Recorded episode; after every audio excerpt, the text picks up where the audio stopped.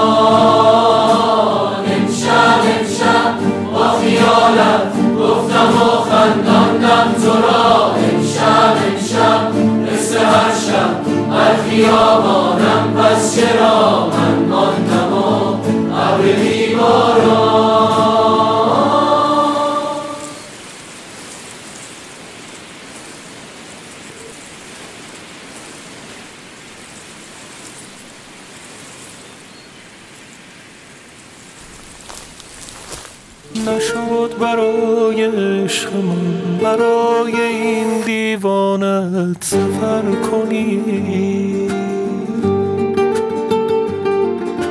نشد یه بار به حال من به حال این ویرانت نظر کنی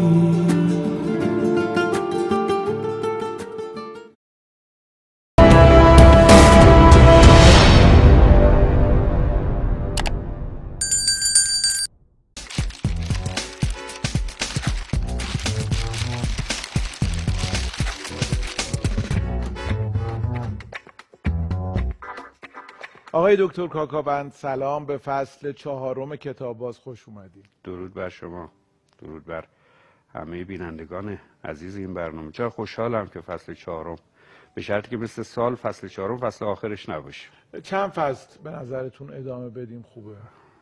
همیشه چون کتاب که یه مقطع زمانی رو محدود به یه مقطع زمانی نمیشه. من فکر کنم تا ابد میشه با در کتاب برنامه داشت. من واقعا دلم برای شما و صحبتاتون و اشعار و آموزش ها و صدا و حرفاتون تنگ شده بود. جدی میگم. پاینده باشید. ما فصل قبل با حافظ شروع کردیم و بله. بعد به شعرهای مهم اما کمتر شناخته شده شاعرانی که شعرهای خیلی خیلی زیبایی دارن. ولی ما کمتر اسمشون رو شنیدیم پرداختیم. این فصل می‌خوایم درباره چی صحبت کنیم؟ من فکر می‌کنم که این بحث بحث ادامه داری می‌تونه باشه. با توجه به اینکه ما تعداد شاعران خوبی که قابلیت خونده شدن دارن اما دلایل مختلفی شهرت پیدا نکردن یا مقفول موندن در طول تاریخ. تعدادشون خیلی زیاده تعدادشون فراوانه و میشه همیشه از اینها صحبت کرد. بحث جذابی هم می‌تونه باشه چون ما هر وقت که از شعر صحبت می‌کنیم چند تا شاعر بزرگ که واقعا هم بزرگ هستن تمام ذهن ما رو پر می‌کنن. دیگه از سعدی و حافظ و مولانا و فردوسی و خیام و نظامی یکی دو نفر دیگر ذهنمون فراتر نمیره. عطار رو گفتم میگه دو نفر بله. دیگه. آره. و واقعا با اون که هر کدوم از اینا برای یک تاریخ و یک فرهنگ تاریخی واقعا کافیند حتی میشه گفت بیشتر از یک تاریخ رو جواب میدن اما دارایی های ما بیشتر از این هاست. و اتفاقا همونجور که در هنر امروز کم کم دارن قهرمانان بزرگ رو کنار می‌ذارن و از آدمای معمولی و کوچه و خیابون آدمهایی که شبیه به مخاطبان گسترده خودشون هستند قصه گویی می‌کنن. قهرمانانی که قواره های عادی دارند. یه آموزه ای هم در این هست که شاعرانی که گمنام هم هستن زندگی نامشون هم که می‌خونیم چندان توفیقی در دربار یا در موقعیت های تاریخی خودشون نداشتن. اما آثار خواندنی خلق کردن آموزش اینه که هر انسانی قابلیت بزرگ بودن داره. فقط اونهایی که اسمشون سر زبان هست و مشهورن یا دیگران می‌شناسن نیستن که قابلیت پرداخت و بررسی دارن.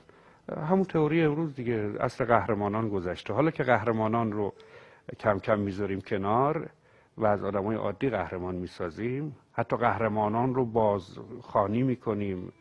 اول قهرمانایی که در سینمای دنیا امروز خیلی هم پرداخته میشن از اون قواره قهرمانیشون در دور میشن دیگه شما بهتر می‌دونید. چقدر خوبه که آدم های خیلی بزرگ که تا امروز شناختیمشون و سر جای خودشون هستن همه حوزه تحقیق ما یا منظر ما نباشن. یک اعتماد به نفس به آدم های فراوانی میده که امروز نگاه می‌کنن. آقای دکتر من ببینید این که میگم درست اشتباس دو تا از شاعرایی که جزو قهرمانان بودن اسمشون هم شنیده بودیم. ولی تو چند سال اخیر احساس می‌کنم شاید میگم حس من اشتباس که اقبال بهشون بیشتر شده بیشتر دارن شناخته میشن بیشتر اسمشون رو میشنویم بیشتر داره بهشون توجه میشه و اهمیتشون بیش از پیش داره شناخته میشه.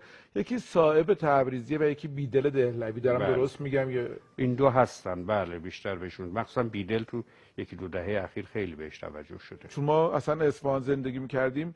صاحب همونجا دفنه ولی کمتر من صاحب صاحب میشنیدم. ولی الان می‌بینم و بعد خودم هم میگم چرا من شعرها رو دیر خوندم اینقدر دیر رفتم سراغ صاحب. پس تا حدی درست هست. واقعیت ادبیش اینه که در دوره‌ای که صائب رو می‌بینیم در اون دوره و می‌تونیم بررسی کنیم شعر از محیط‌های خاص مثل خانقاه ها مجامع علمی دربارها کشیده شده تو کوچه ها و خیابان ها یعنی شاعران هم اصل صائب قبل و بعد او خیلیشون عنوان پیشه خودشون دارن. ما کفاش داریم شاتر عباس داریم کفاش اصفهانی داریم شاتر عباس داریم. شغل های مختلف. یعنی شعر وارد اجتماع شده. خب طبیعتا کسی که شعر رو در میان اجتماع در یک شب شعر در یک رهگذر می‌خونه خود به خود موضوعات اجتماعی وارد شعر میشه. خیلی از تکبیت های صاحب دقدقه همیشگی آدم های معمول جامعه است. خیلی از ابیات رو به راحتی میشه قاب گرفت و به اتاقمون به اتاق کارمون زیر میز کارمون زیر شیشه بذاریم. چون آدمی از یک پهنای گسترده فراتر از انسان معمولی صحبت نمی‌کنه. یا آدمیه که دغدغه های اجتماعی مردم روزگار خودش رو اجازه من یه بیت از صاحب که خیلی دوست دارم و به کار میاد بخونم. خیلی میگن که برای داستان نویسی یا برای فیلم نامه نویسی میگن همه موضوعات که دربارهش صحبت شده ما درباره چی بنویسیم پس؟ صاحب جوابشون رو داده. میگه یک عمر می‌شود سخن از زلف یار گفت. در بند آن مباش که مضمون نمانده است. نمانده این جواب خیلی از هنرجوها یا دوستان جوان هنره که میگن نمی‌دونم درباره چی بنویسم. واقعی اتفاقا موضوع خوبی رو باز کردید. حالا به صاحب برمیگردیم بعدا. حالا چون شما دوست دارید اون دوره رو شاعران اون دوره رو صاحب و بیدل هم می‌تونن موضوعات بحث‌های بعدیمون باشن. اما واقعیت اینه که چیزی که به هنر اعتبار میده یا جایگاه هنر رو به عنوان یک مقوله برجسته تاریخی تعیین می‌کنه موضوع اثر هنری نیست. نوع نگاه و شیوه پرداخت اون موضوع هست. اینکه میگه یک عمر می‌شود سخن زلف یار گفت یعنی این موضوع ثابته. اما کی پرداخت؟ کی این زلف رو می‌بینه و پرداخت می‌کنه؟ موضوع شعر می‌کنه. چه جوری پرداخت؟ چه جوری؟ به چه شکل؟ بسیاری از اشعار تاریخ ادبیات فارسی هستند. بسیاری از آثار هنری تاریخ هنر جهان هستند که اگه بخوای لب به کلام رو اون موضوع اصلی اثر رو بیان کنی یه موضوع پیش و افتاده که اصلا نمیارزه آدم زیاد وقت روش بذاره. اما اثر رو که می‌بینی چه اتفاقاتی توش افتاده؟ رحیم معیری یک بیتی در یه منظومه داره میگه دیدم که آه پنجه آن ماه رنجه است و سنگ ریزه ای بت من در شکنجه است. یه ریگی افتاده تو کفش یارش داشتن راه می‌رفتن اذیتش می‌کرده. موضوع این بیته و موضوع کل شعر که بعدا این ریگو از تو کفش یارش در میاره که راحتتر راه بره چیزی که در زندگی روزمره. اصلا اهمیت پرداختن نداره حتی چه برسه که اونقدر مهم بشه که بعد می‌بره به یه طلا فروشی و میگه اینو روی حلقه زر بنداز به عنوان نگین و اینا چون از چون پای یار منو بوسیده. این ریگه حالا بحث هنریشو بجا ولی موضوع قصه موضوعش چیه؟ اصلا اهمیت داره. بسیار اوقات ما شعری از یک شاعر بزرگ می‌خوانیم که موضوعش این بوده که یه تعریفی بکنه از یه شاهی و از اون شاه یه هدیه بگیره یه پاداش بگیره. زندگیشو بگذرونه. خب مسئله کاملا شخصی مالی شاید بعضی وقتا مسلحت جویانه برای فرد هم داره. قاعدتا من و شما چه اهمیتی داره برامون که این شاعر مثلا در یه روزگاری خواسته طلبی از شاه بکنه و شعر گفته براش. اما وقتی اون رو می‌خونیم می‌بینیم چقدر قشنگه چقدر جذاب زیبایی شناسی اون اثر و البته روی کردهای مختلف فکری که دور اون موضوع رو می‌گیرن اعتبار میده به اون کار. شاعر داشتیم که می‌خواسته اسب شاه و ازش طلب کنه. شاعر داشتیم که می‌خواسته اضافه حقوق بگیره مثلا کارش لنگ بوده. و خیلی موضوعاتی از این دست خیلی خصوصی محسوب میشه. و این فقط مال ایران نیست تو تمام دنیا. بله. خیلی از سمفونی های بزرگ بله. برای این بوده که یک در واقع پادشاهی خوشش بیاد. یه سلهی بده یک مرحمت خیلی از تابلوهای بزرگ بله. تاریخ نقاشی به سفارش شاهان نه برای ایجاد یک اثر هنری. برای اینکه کاخشون قشنگتر بشه یا اتاق مثلا دخترشون اتاق پر جلوه تری بشه. خب قصه های زیادی از میکلانج داریم از بزرگان و نکته که گفتین من یه بار دیگه برگردم اینه که اسم خیلی از این پادشاه ها رو ما الان دیگه نشنیدیم. و برامون فرقی هم نمی‌کنه. ولی اثره رو حفظ شده مونده اسم صاحب اثر رو شنیدیم و اون الان باعث میشه که اگر کسی بخواد تحقیقی بکنه حالا شاید اسم اون پادشاه هم شنیده بشه. آفرین. در تحقیق ممکن این اتفاق بیفته. ولی وقتی شخص سروش صحت می‌خواد یک شعری بخونه یک فیلمی ببینه یک موسیقی گوش کنه که لحظه خودش رو جواب بده حال خودش رو با اون بیان کنه حتی دیگه به سراغ این که کدام پادشاه بود یا کدام حزب بود کدام مکتب فکری بود که باعث شد این کار کدام منفعت فردی بود که باعث شد این کار درست بشه به ذهن شما نمیاد. شما اون لحظه با اثر مواجه هستید و ممکن اصلا اون رو در موضوعی به کار ببرید که هیچ وقت قرار نبوده در اون موضوع استفاده بشه. بسیاری از اشعار عاشقانه تاریخ ادبیات فارسی هستن که یا اشعار مدهی شعر فارسی هستن که شما در یه موقعیت فردی برای یک موضوع خاصی ازش استفاده می‌کنید. شاید حتی در یک موقعیت اجتماعی. ما شعر مدهی داریم در تاریخ ادبیاتمون. هیچ اشکالی هم نداره این ذات هنره. مثلا فروغی بستامین در ستایش ناصرالدین شاه یه غزل گفته. اصلا کنار هم نشسته بودن. ناصرالدین شاه یه مصرع گفته باقیشو فروغی گفته و تقدیم کرده به ناصرالدین شاه. ازش هم یاد کرده تو شعر ولی این شعر اونقدر شعر خوبیه که از ناصرالدین شاه عبور کرده. کی رفته ای دل که تمنا کنم تو را؟ کی بوده ای نهفته که پیدا کنم تو را؟ با صد هزار جلوه برون آمدی که من با صد هزار دیده تماشا کنم تو و در بیت پایانش میگه شعر از نام شاه فروغی شرف گرفت. زیبت که تاج تارک شعرا کنم تو رو شعرا ستاره. خب این بیتشو برداریم چه اشکال داره؟ و خیلی از هنرمندای ما این بیت رو بر می داشتن یعنی بله. مینیاتورهایی هست خطهایی وجود داره. توی مسجد جامع اصفهان کتیبه های خطی هست که امضای پاش اون دو بیت معروف سعدی قرض نقشی است که از ما باز ماند که عالم را نمی بینم دوامی مگر صاحب دلی روزی ز رحمت کند در حق مسکینی دعایی. بله. قرض فقط این بوده که این بمونه. خب این و مهم نیست که کی بوده. حالا اون نیاز جاودانگی که در وجود بشر هست در هنر خب بیشتر از هم جواب گرفته. اثر هنری صاحب هنر رو به جاودانگی میرسونه. اما ابزار داره دیگه. اون وسط ممکنه بهانه های جزئی حتی برای یک اثر هنری اون رو موجب خلق اون اثر بشن برای همین این جور سخت گرفتن به این که آقا این شعر رو که فلانی در فلان موضوع گفته چرا در این مکان داری می‌خونی؟ شعر کاربرد باید داشته باشه.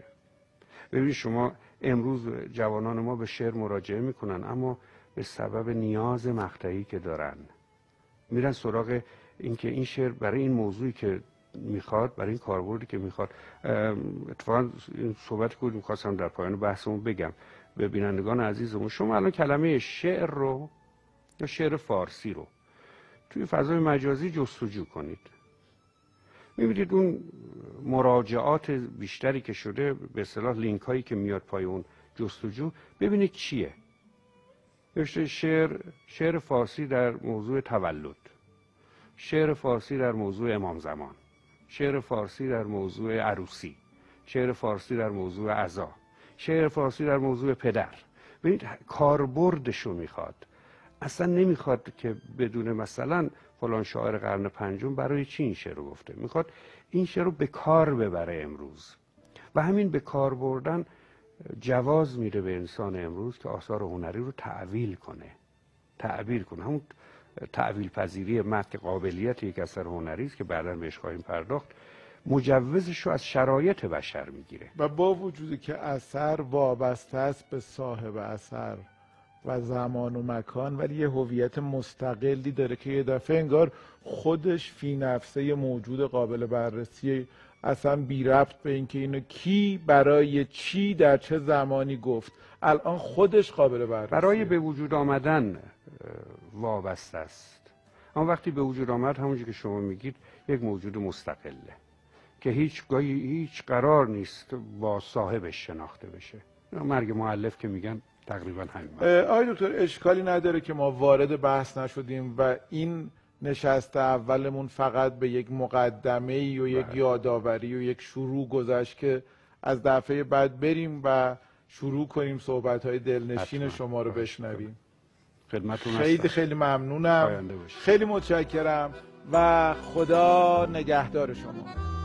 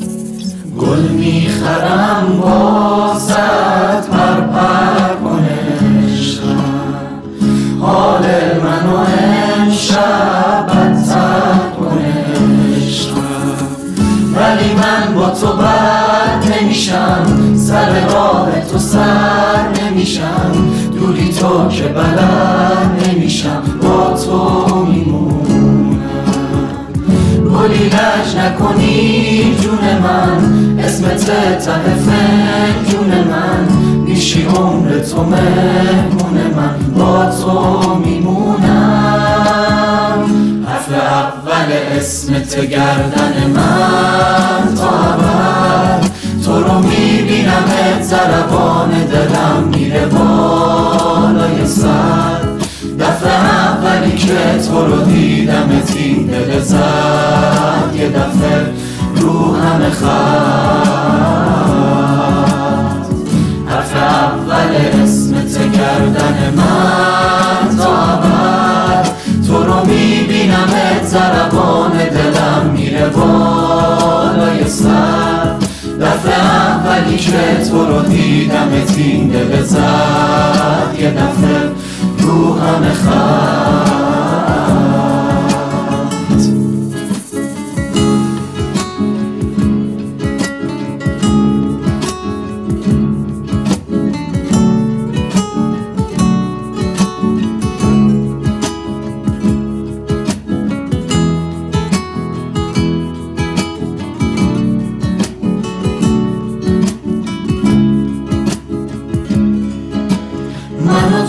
شب و جنگل و بارون. بوی آتیش بگیره لباسامون. آخر پای باشیم ما دوتامون.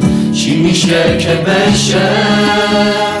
گلی نکنی جون من. اسمت ته جون من. میشی عمر تو مهمون من با تو میمونم. حرف اول اسمت گردن من تا عبد تو رو می‌بینم زربان دلم میره بالای سر. دفعه اولی که تو رو دیدم تین دل زد یه دفعه رو همه خط اول اسمت گردن من تا تو رو می‌بینم زربان دلم میره بالای سر. دفعه اولی که تو رو دیدم تین دل زد یه دفعه رو همه خط